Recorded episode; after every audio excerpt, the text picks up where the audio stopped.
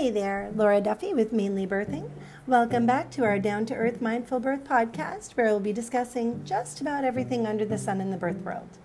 Today, we're going to be discussing patient rights, both for mom and for baby. Yes, you have them. So, there are so many options for laboring moms to decide upon, and this is why having a birth plan is so very important, even if you're just using it as a tool to educate yourself.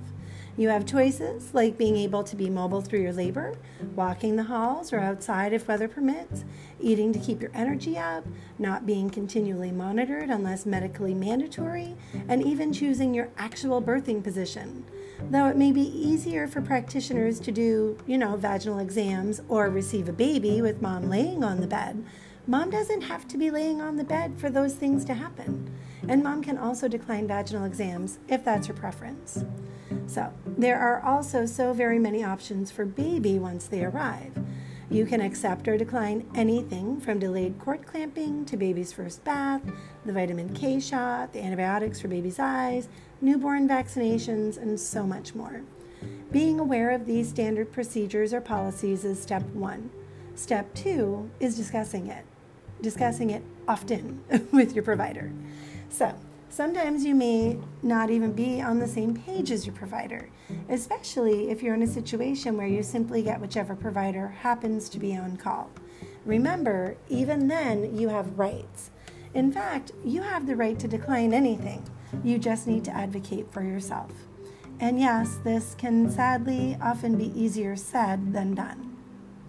So I was at one birth when the OB wanted the mom to be in the bed the entire time for no other reason than the fact that mom's water had broken. Seriously.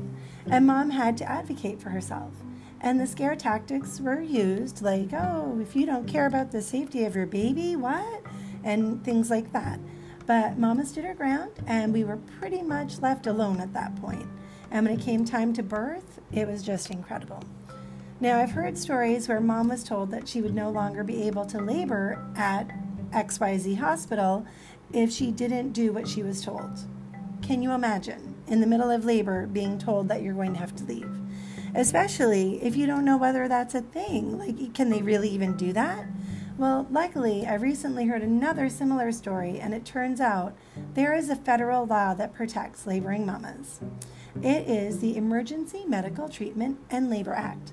Under the EMTALA, every U.S. hospital with an emergency room has a duty to treat patients who arrive in labor and or are there in labor, caring for them at least until the delivery of the placenta after a baby is born.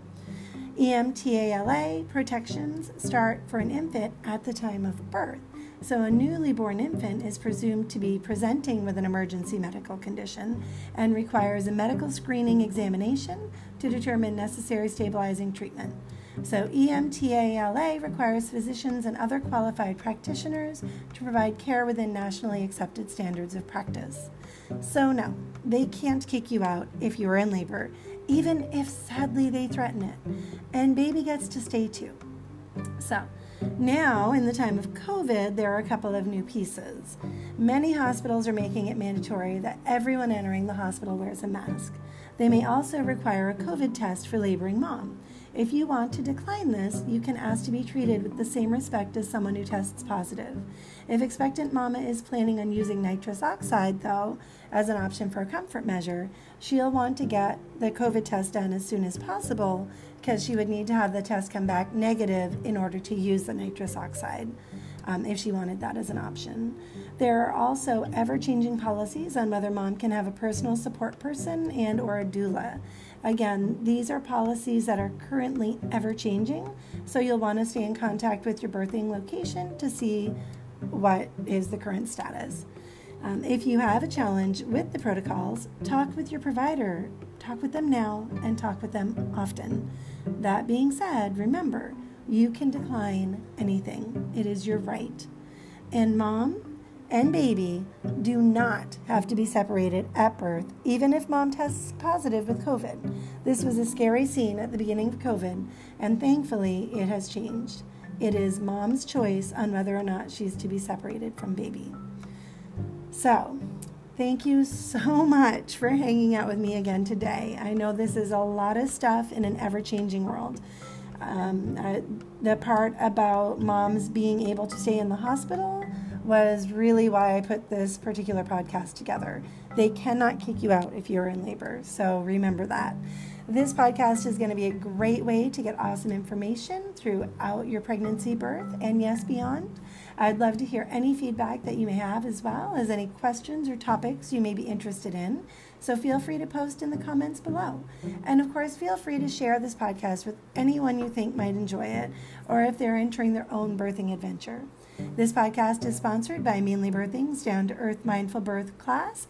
It's online and available right now for only $49.95.